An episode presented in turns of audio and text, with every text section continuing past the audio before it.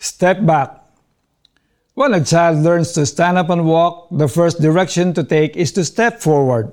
The next milestone is learning to step backward. According to research, nakakatulong sa bata ang paglalakad ng patalikod.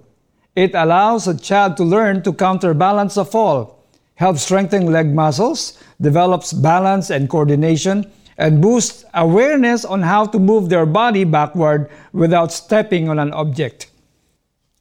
However, backward walking is not a normal thing for us adults. Siyempre, kung maglalakad tayo, dapat forward lagi.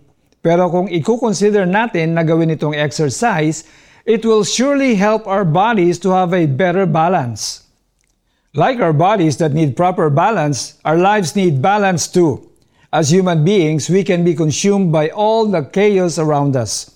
Kadalasan, hindi natin napapansin na sobrang overwhelming na palang stress at nagmamanifest na ito sa health natin, physical, mental, emotional, and spiritual.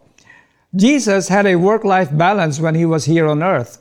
Despite his loaded ministry schedule, he made sure to always step back from the crowd to soak himself in the love of the Father and align himself to his will. Jesus teaches us the spiritual discipline of prayer and rest.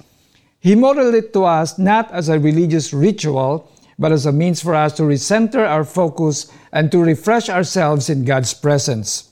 So, like Jesus, let's make it a habit to step back for a while to commune with God. Bigyan natin ng puwang sa puso natin ang pagmamahal ng Panginoon. Let your life be not just about work and adventures, balance it with Jesus at the center of it all. Tayo po'y manalangin. Lord, I am consumed with life's concerns. Help me to gain my balance and let me encounter you in a fresh way. Thank you for your love. Para po sa ating application, take your planner and schedule a retreat and recreation on your desired date.